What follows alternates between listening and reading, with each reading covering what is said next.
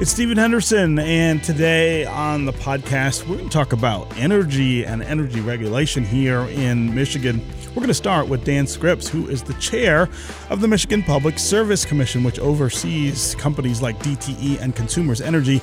Recently made two really important decisions about energy one, a rate hike for DTE, the other, a permit for Enbridge Oil, which operates the Line 5 line under the Straits of Mackinac. We're going to hear how they make those decisions, how they balance the interests of corporations against the interests of citizens and the environment. And then we're going to have a broader conversation about utility regulation with Rachel Gold of the Rocky Mountain Institute. Lots of interesting info and conversation in this show coming up right now.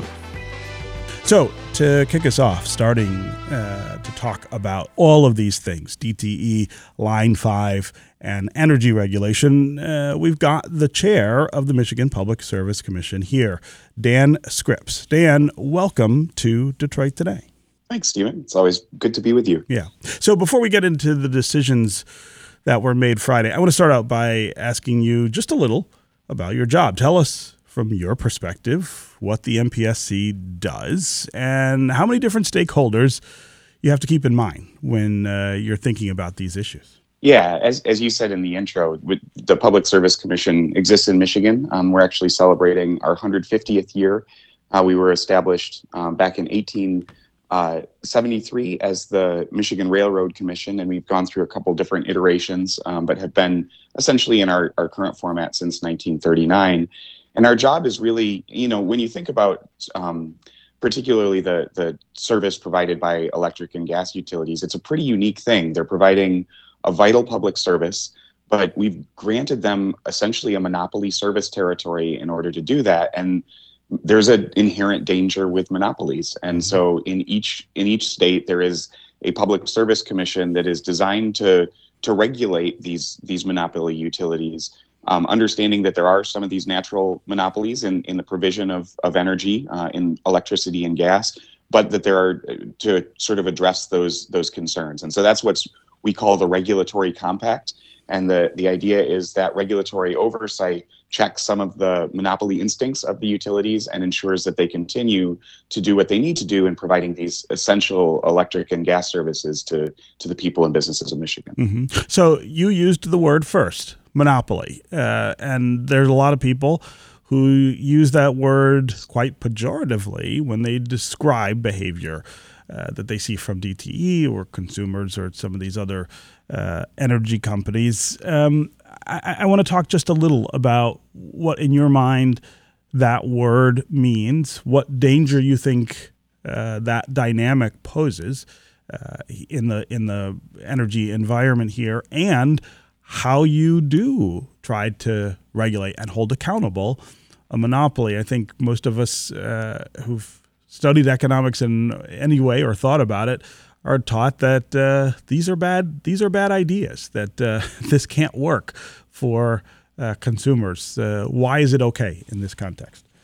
Yeah. So I think the the idea goes back to the the provision of of electric service in particular and, and gas as well, but that within a particular service territory, um, it it didn't make sense to have six different companies running lines down the street or or digging up the the streets to put to put gas lines underneath, and so granting an exclusive service territory to the to the electric company or the gas company, um, they were the only ones that could serve their customers in that area, at, at least on the distribution side.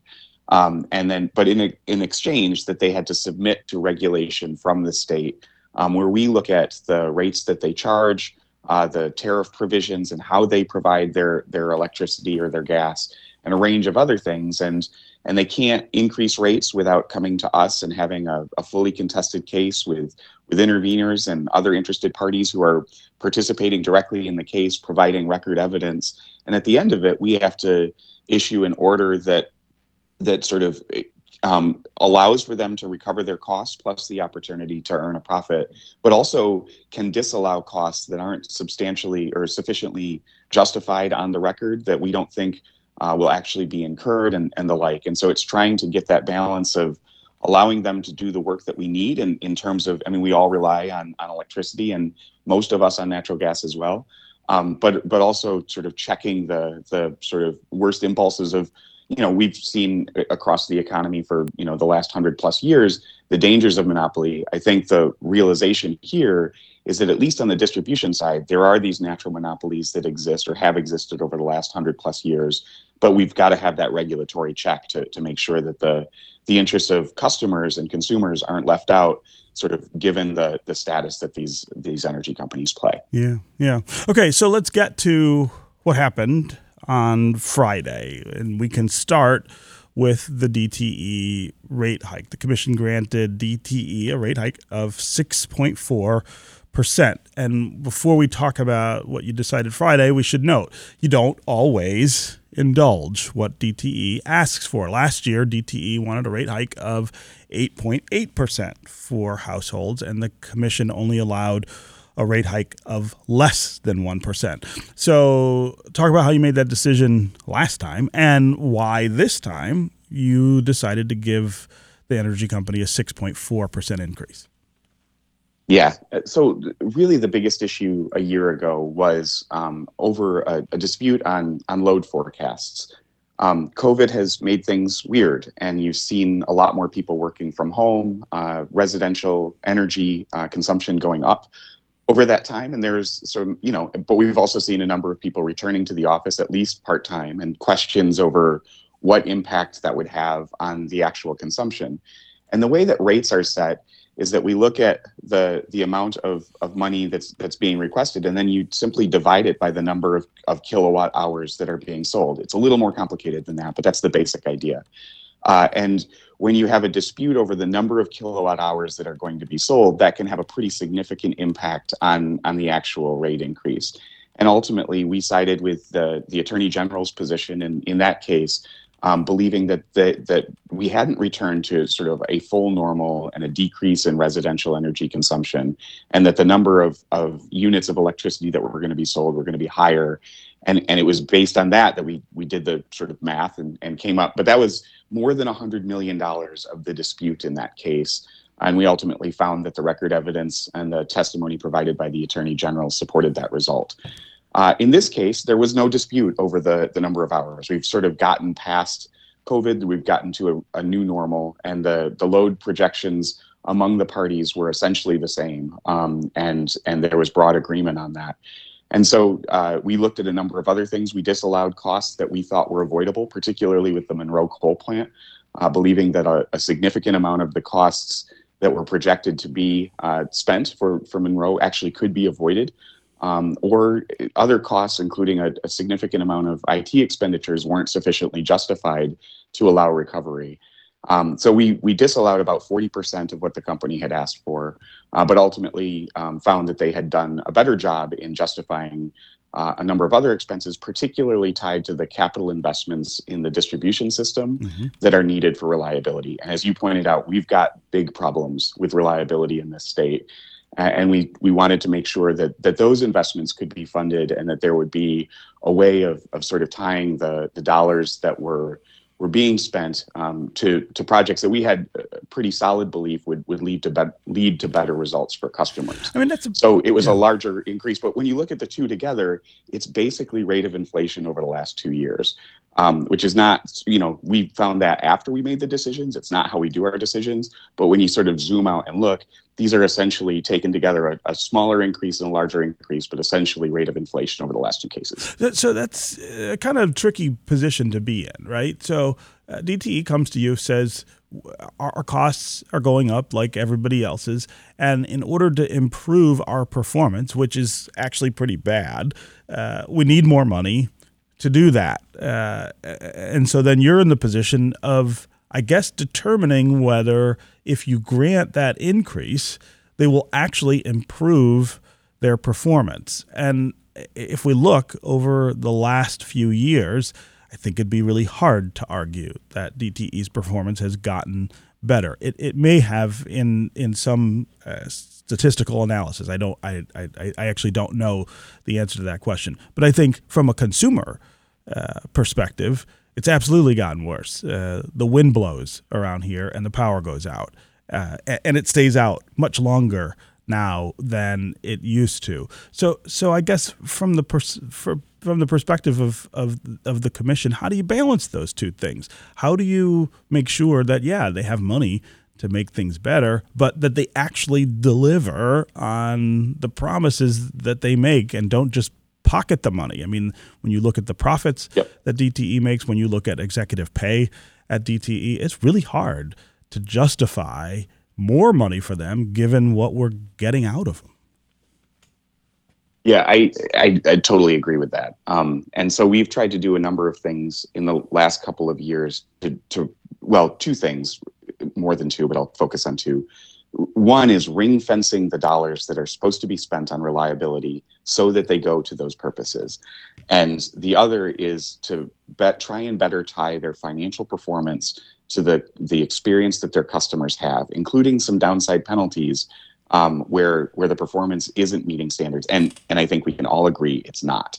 So the on the ring fencing, this started in 2019, where we authorized them to do a, a surge in tree trimming or vegetation management, as we call it, um, really trying to get the trees off the lines, knowing that trees are the number one cause of outages. Mm-hmm. And we said that they could they could recover that money, but they could only use it for that purpose. And so they've they've moved forward and in the places where we've seen the tree trimming happen, we've seen improvements in reliability.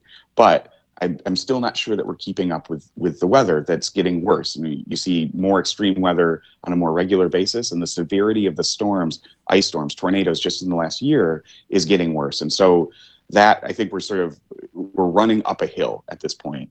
The other thing, but in this last case, we also said for base distribution investments, you can spend the dollars that you asked for but you can only spend it on that. And and if you spend less than the amount authorized in rates or you spend it on a different purpose you have to give that money back to customers. Hmm. you can't just move it to and we've seen this it's it's not that the other programs that they're using it for aren't reasonable things like storm response costs or other things but it's not improving the reliability in the way that it was targeted when when it was requested. So putting putting that in a box and saying you can only spend it for this purpose. If you spend less than what you said or you spend it for another purpose you've got to give it back to customers is another way to make sure those dollars are actually getting to reliability.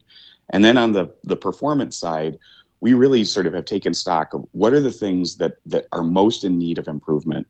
And you know there's a number of ways to measure this but the two that really stand out in my mind are the amount of time it takes to restore uh, particularly in storms. We've had multiple events this year where people have been out for a week or more, and there's just no way that's acceptable. So highlighting the the amount of time it takes to restore, and then also the the thing that drives people crazy is, you know, it's one thing if the power goes out once or twice in a major event, um, as long as it comes back on. But but if it's your seventh, eighth, tenth time of losing power in a year, people get really frustrated, mm. and and I I totally get that. And so mm-hmm. identifying the places where people are are repeatedly losing power and focusing on the circuits that need it most. So those are some of the metrics where we're going to tie performance of the utility to to actually how they make their money including an upside if they can if they can get better faster and deliver the results that people expect but some downside penalties if they continue to sort of lag the rest of their peers um, and and deliver performance that's that I think everybody agrees is unacceptable. Mm.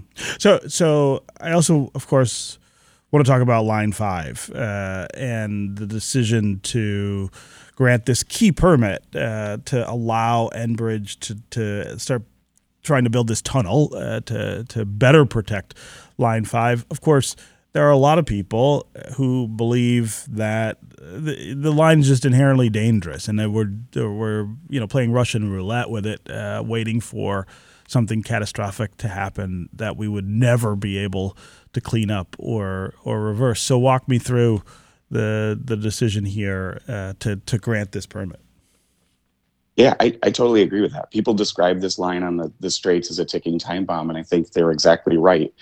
Um, but the so the question is, what what are we going to do about it? And we know that 75% of the risk uh, of of a, a, catastrophic spill, and it would absolutely be catastrophic, is from anchor strikes. We know there was an anchor strike just in 2018 that actually dented one of the lines, and so you know as we looked at the alternatives, we don't we didn't get a say in whether or not the tunnel gets built. Our our task was whether the current lines, the four miles that run in these two pipelines that are exposed um, under this, that lie on the bottomlands of the Straits of Mackinac, should be relocated inside that tunnel.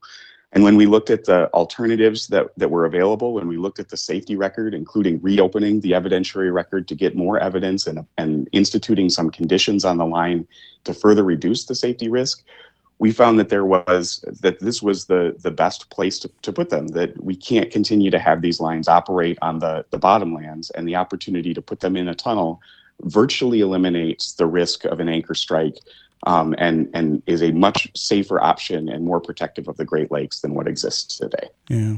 Um, when you say that uh, it's not your job to determine what happens with this line. I think that's an I think that's an important point. Um, uh, do you want to expand on that and how uh, the MPSC sure. has to work with the people who are who are making these decisions? And ultimately, I mean, it is the governor uh, and, and, to some extent the legislature, I suppose, that that could make these decisions about what happens with that line.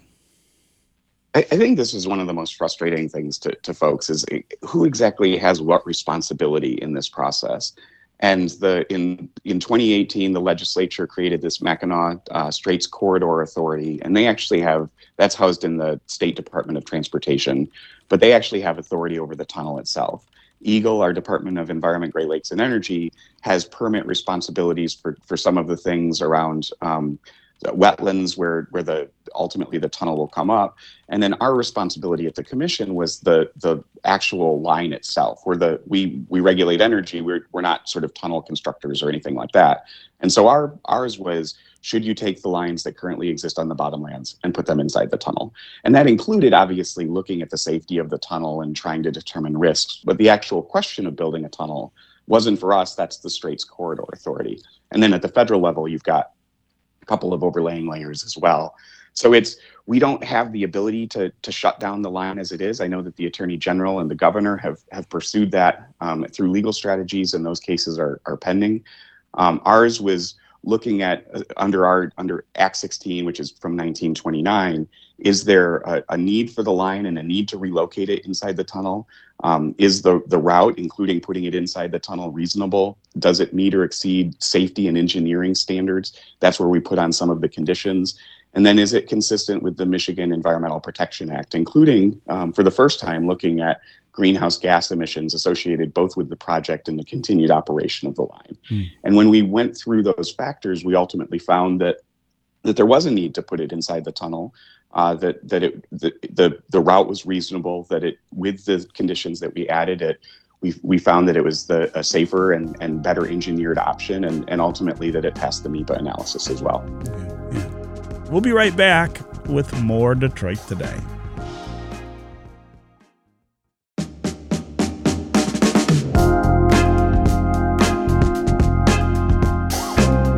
Uh, Dan, I do want to get immediately to our listeners here. We got a lot of folks queued up with with pretty good questions, I think. Um, and a start on social, uh, where a, a, listener asks why DTE is being granted a rate hike when they just changed the rate structure, which is something that did happen. Homes are billed at a higher rate from 3 to 7 p.m., which is peak family time, right? Uh, when more people are in the home using energy. Uh, this listener says that was essentially a rate hike, and he he or she says it was price gouging as well. D- do you consider things like that when you look at the number? You were talking about uh, giving them a hike that would represent the rate of inflation over the last two years, but they did change the rate structure uh, to get more money. Uh, was that was that part of your your analysis? Yeah, it, it's a great question.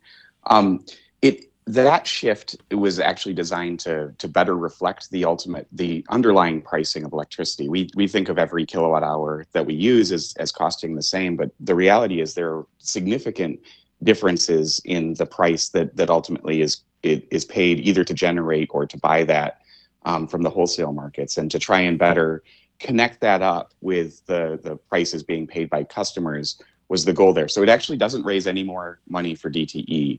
Um, and for a lot of folks, they can actually save money if they're able and willing to shift their consumption from those places where energy is more expensive to places where it's less so. And just to give you one example, we actually rolled this out in the consumers territory as a pilot, and they did it in a number of communities. And one of them is where my in laws live. And if you go visit my in-laws, right above the washing machine was the the time schedule, and they never do uh, their laundry before three or or, or, um, between three and seven. It's always before three or after seven. Same thing with dishwashing and, and the like. And and for folks who are are budget conscious and and can shift their energy, um, there's an opportunity to save money. So it actually doesn't bring in more money for DTE or for consumers. Uh, it changes how it's collected and and to better reflect the the underlying costs um, but again, it provides an opportunity for folks who who are are budget conscious, and we've we've seen this a number of times to actually save money on their utility bills simply by shifting when they're using. So, so I guess I, I want to be clear about what you're saying. I mean, I get that if people shift their habits, their their bills would go down, but if they don't shift their habits, they would pay more than they're paying. Are you saying that so far you haven't seen an increase in revenue to the power companies by doing this, which would suggest that people are shifting habits? Or are you saying that overall this wouldn't give them more money, which actually I guess doesn't make sense to me. Yeah. So no, it does. It when it was modeled, there were some assumptions that people would shift, and we've actually seen that in the the numbers as as we've studied it. Now that it's been implemented at both a pilot um, level and then more broadly. Okay. Um, so but there are also there's a, a there and this was an issue in the the most recent case. There's a low income rate. There was a proposal by dte to simply shift um, to to these time of, of use or time based um, prices and we we wanted to do an extra study on on those low income populations in particular. And that was a request that came in from a number of detroit area advocacy organizations in the case to say can we can we tap the brakes on this? We just want to make sure that this works for the folks who are are struggling the most. And and we agreed to do that. So there's going to be an additional study in terms of how this impacts low income customers in particular. But more broadly it's it's designed to, to better reflect the costs on the system provide opportunities for savings for for those who are willing to shift and then for those who prioritize convenience and and simply want to sort of do the the laundry when they get home or or whatever else that that they they better sort of they what they pay better reflects the actual costs of yeah. the system. Yeah, I mean, I, I get it. I, I, I would say that a family, I think a big family, a working family might have a harder time uh, shifting those those activities. But but I get I get the at least the theory behind what you're saying, and you're saying it so far in practice uh, that's working. Okay, I want to get to the next question here. Uh, Big Neo on Twitter says DTE and consumers influence the regulation authority, and in most instances, they are writing the rules that they're governed by, and those rules almost always solely benefit the corporation. Uh, can you speak to that uh, that that part of the environment? DTE and and consumers, of course, do spend a lot of money trying to influence the political process. Uh, is the commission simply, uh, I guess, an articulation of of that influence uh, because they are so heavily uh, funding so many of our politicians here in, in Michigan? You know, I think one of the interesting things that the legislature did when it created the commission, and this isn't just true in Michigan, but to try and provide a degree of uh, independence from the political process. So we're appointed for six year terms, which is longer than the term of the governor that appoints us. Um, the governor appoints us, but subject to the advice and consent of the Senate. So there's a, a check there as well. And then there's a, a number of other things. Can, only two of us can be from the same political party. The terms overlap, so there's sort of a consistency to the commission, even if there's turnover in in the sort of um, politically uh, the the legislature and the governor. Um, and the fact that we can only be, uh, you know, the chair serves at the pleasure of the, the governor. She could replace me tomorrow or today, um, but and and replace me with one of the other two commissioners. But but to be removed from the commission itself can only happen if if we're truly not doing our job, not just because somebody disagrees with the decision. So that I think is an, an important degree of independence in allowing us to look at the record evidence in front of us, sort of like a judge does, um, and apply it to the the laws that have been written by the legislature and, and try and come up with the right result. Yeah. Okay. Uh, 313 577 1019 is the number here on the phones. Uh, let's start today with Nicole in East Lansing. Nicole, welcome to the show. Can you hear me? I sure can. Okay. So, um, my children and I are uh, tribal members of the Little Traverse Bay Band, and um, my son Moses has been making comment for a couple of years. In fact, he used to get handshakes from the commissioners, and um, there's a difference this past Friday. The commission voted first, whereas before they'd hear public comment afterward. Hmm. It was a very limited comment time. So, how is this public expected to trust this regulatory body when valid public input um, such as engineering experts saying this tunnel's faulty, young children saying this scares me as the climate future, has no discernible power to sort of overcome what the interests of the energy companies are. Yeah, Nicole, that's a that's a great question. Dan, why was the structure of this meeting different from the others, and how can people trust that their comments have any influence if the decision gets made up front? Yeah, no, it, it it wasn't different. We we always sort of do the business, and then there's a public comment period at the end, mm. and so we we did this the same way that we have.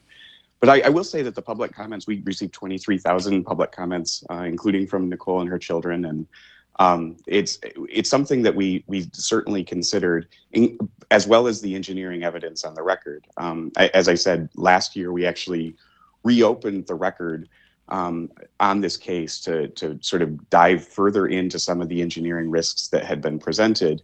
And ultimately, we found that um, they could be addressed by some of the conditions, including making sure that there aren't third party utilities that could bring an additional ignition risk into the, the tunnel, um, going above the minimum standards for some of the, the, the welding standards that are, that are in place, and then also to the extent practicable, requiring a higher level of, of sort of electric code conduct or um, electric code compliance uh, to, again, further reduce the risks. So it's something that based on what we heard from from the parties, we actually wanted to to make sure that there there was support. And at the end of the day, we found that that there was, but with some important conditions that that we applied as part of the decision.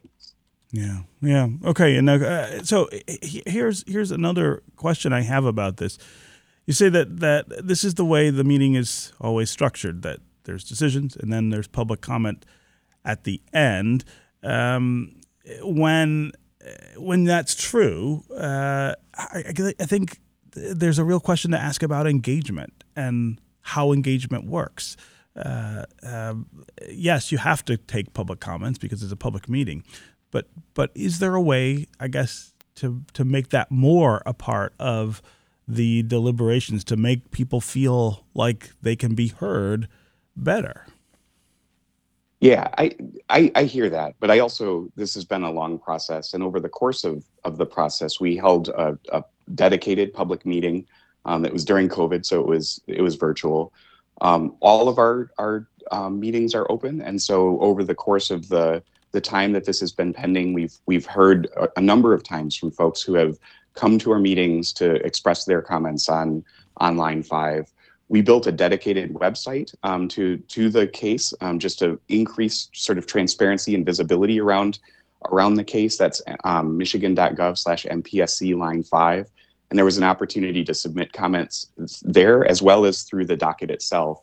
And as I said, we received 23,000 or so public comments, um, a combination of those made as part of the, the dedicated um, public meeting on this at our uh, regular commission meetings, and then those uh, written comments that we received through those different forums. And so I, I, I struggle to, to sort of agree with the idea that this was made without uh, allowing the public to sort of participate or to to have their say. And I, I think the fact that there were 23,000 comments now, you know, a lot of those disagree with the decision that we made. Sure. But but I think that they were considered um, alongside the the evidentiary record on which we have to base our decisions, and, and, ultimately as we applied the the statutory tests and and consistent with the precedent based on that evidentiary record, I, I think that's how we reached the decision. Yeah, yeah. Uh, Nicole, really appreciate the call and the, the the, the great question. Let's go next to Dr. Lawrence in Ann Arbor. Dr. Lawrence, welcome to the show. Uh, this is Dr. Lauren Sargent. There's so much here that I can't even begin to start. For one thing, uh, you absolutely can take climate impact into consideration in your deliberations, and this green lights Enbridge to keep milking money out of fossil fuels and leaving us with a stranded asset. You've already said this is a ticking time bomb, which it is. We need to be electrifying everything and powering it with renewables and efficiency. And there are ways to get the limited amount of propane that people in the UP get from Line 5 by other means. You know all of that. What has also not been taken into the evidentiary record is that there is a fault line on the floor underneath line 5 Mm-hmm. There is a huge earthquake risk. Also, there are um, indigenous burial grounds and sacred sites on the floor.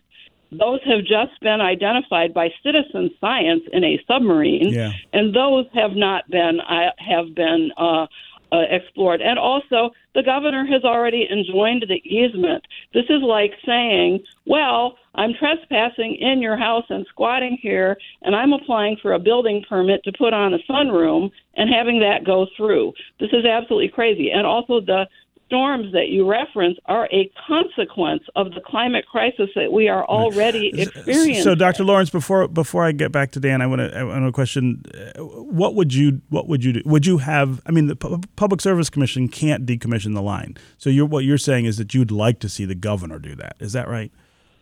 Well, the governor should do that, but also the commission should say heck no to the tunnel. Okay. There is no project like this anywhere in the world that is That's- completely that's absolutely unproven. true. Uh, Dr. Lawrence, I want to get back to Dan to have her have him answer this great question. Uh, Dan, go ahead.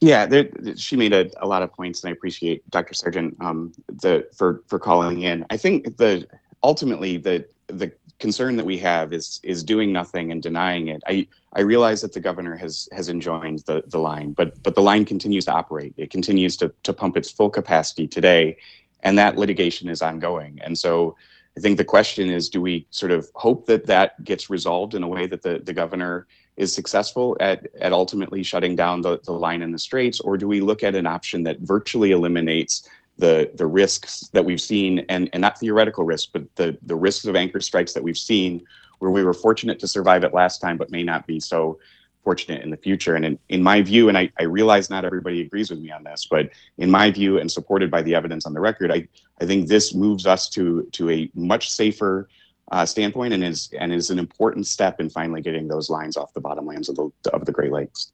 Okay. Uh, Dan Scripps, uh, really appreciate the time you've given us today to talk with our listeners uh, about both Line 5 and the DTE rate hike. I'm going to make you promise before we get you off the line that you will come back uh, and talk with us again, talk with our listeners. No, sometime in the absolutely. I mean, it's I think it's really im- im- important that you know we we do this based on evidentiary records, but it's also really important that we we don't forget that it is the the public that we serve in the Public Service Commission. So I appreciate the opportunity. Yeah. Okay, uh, we're going to take a quick break. We'll be right back with more Detroit Today.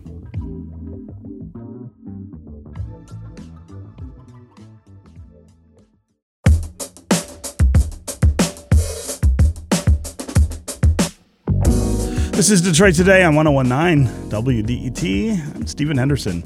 Now we want to turn to the larger context of utility regulation and commissions. How do we get public utility commissions in this country in the first place? What's their role and how has it changed over time? And are there better ways to improve oversight of these companies. To talk about all of this, we have Rachel Gold here. She is a principal with the Carbon Free Electricity Practice at the Rocky Mountain Institute and is an expert on utilities and the regulators. Rachel, welcome to Detroit today.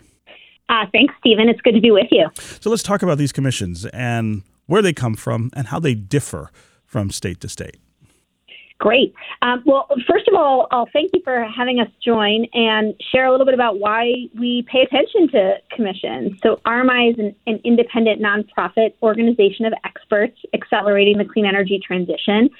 And you might ask, why are we paying attention to these, in some ways, obscure agencies? And the reason is um, when you think about the decisions that are made that impact the energy transition, particularly in the United States, these 50 or 51 state commissions are groups of three to seven individuals who have outsized impact on the billions and perhaps as much as trillion dollar investment that we are already making in the energy system and need to make in the energy system going forward.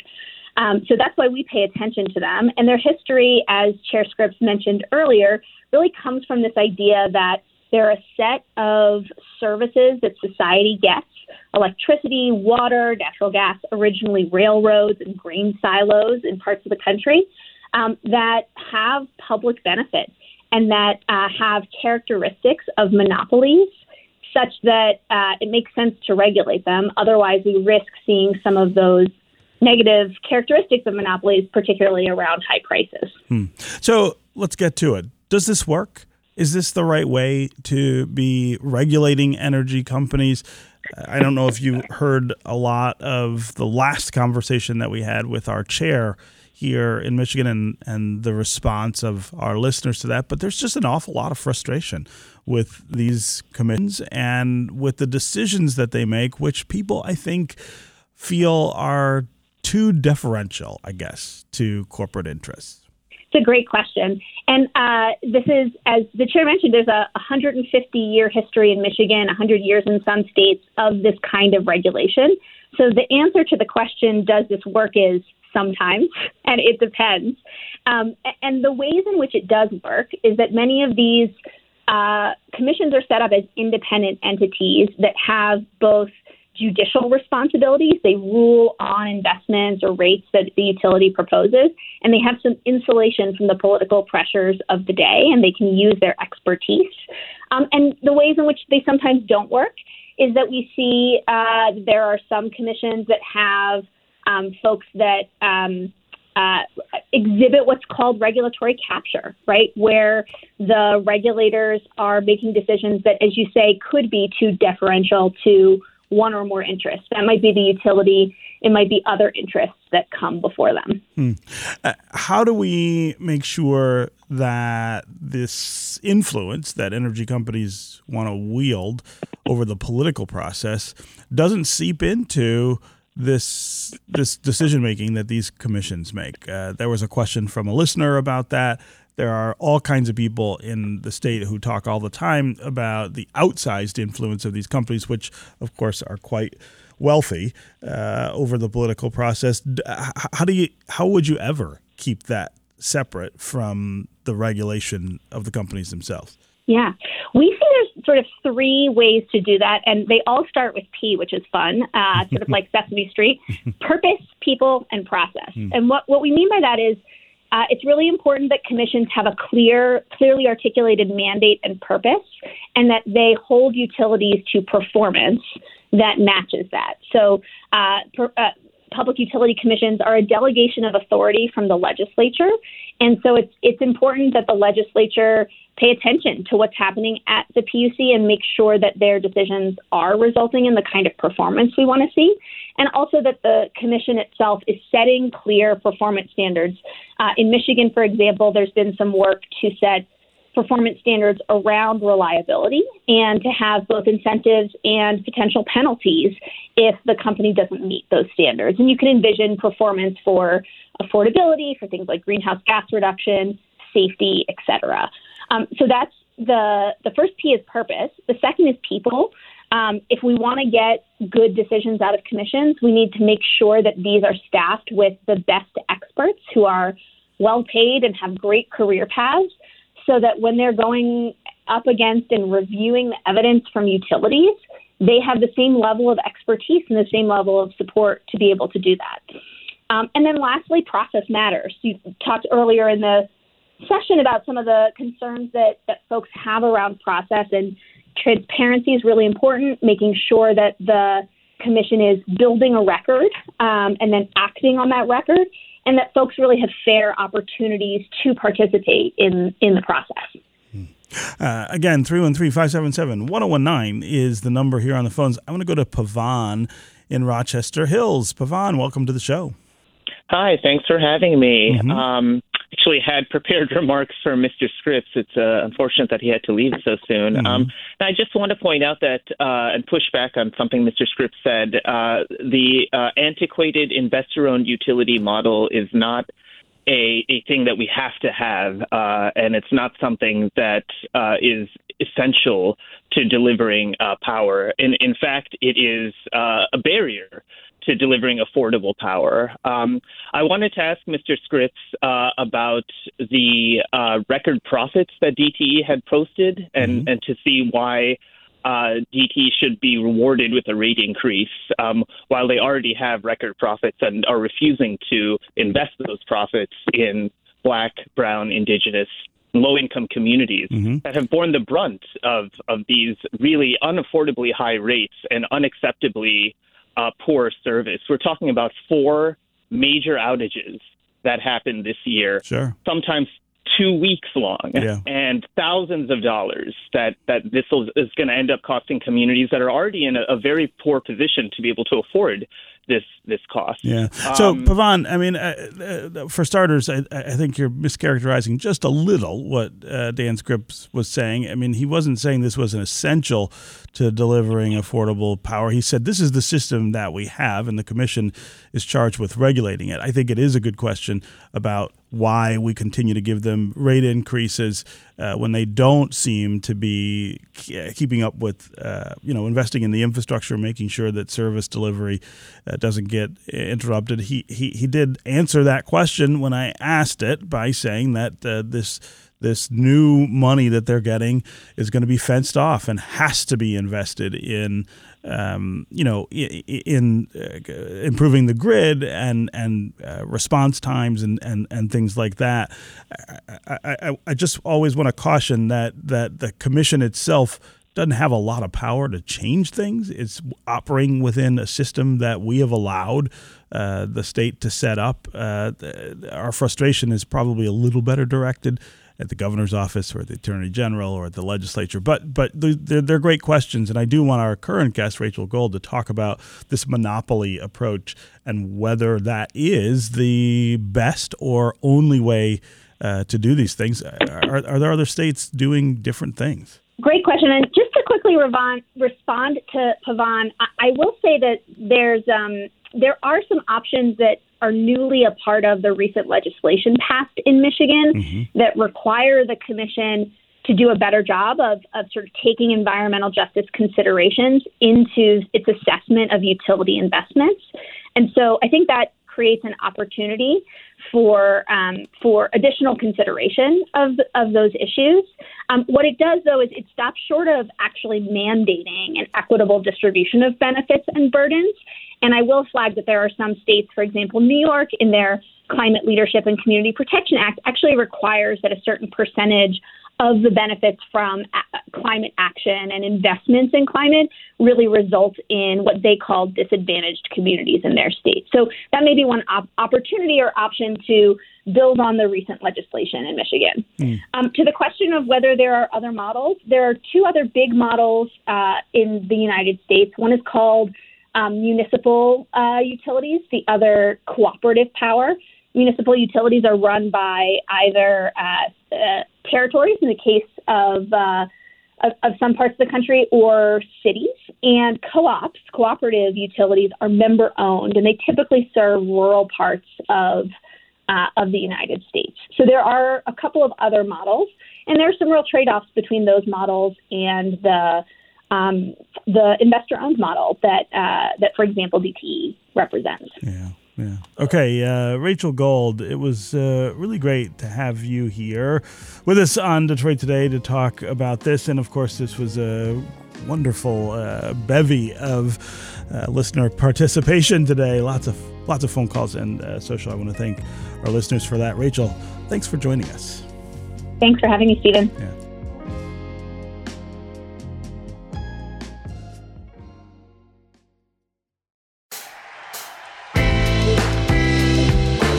Today's episode of Detroit Today was produced by Sam Corey and Nick Austin. Our technical director and engineer is Nate Bender. Our assistant producer is Maddie Boyer. Editing and mixing is by Connor Anderson. Our music is by Sam Bobian and Will Sessions. Our podcast manager is David Lyons, and our program director is Adam Fox. Detroit Today is a production of WDET Public Radio. If you love the conversations we have on Detroit Today, consider donating to WDET, the public radio station in Detroit that we call home. If you want to be a part of the conversation and call in, you can listen live every day on WDET.org or on the WDET mobile app. Or if you live in Southeast Michigan and still love listening to good old fashioned radio like me, tune in to 1019 FM.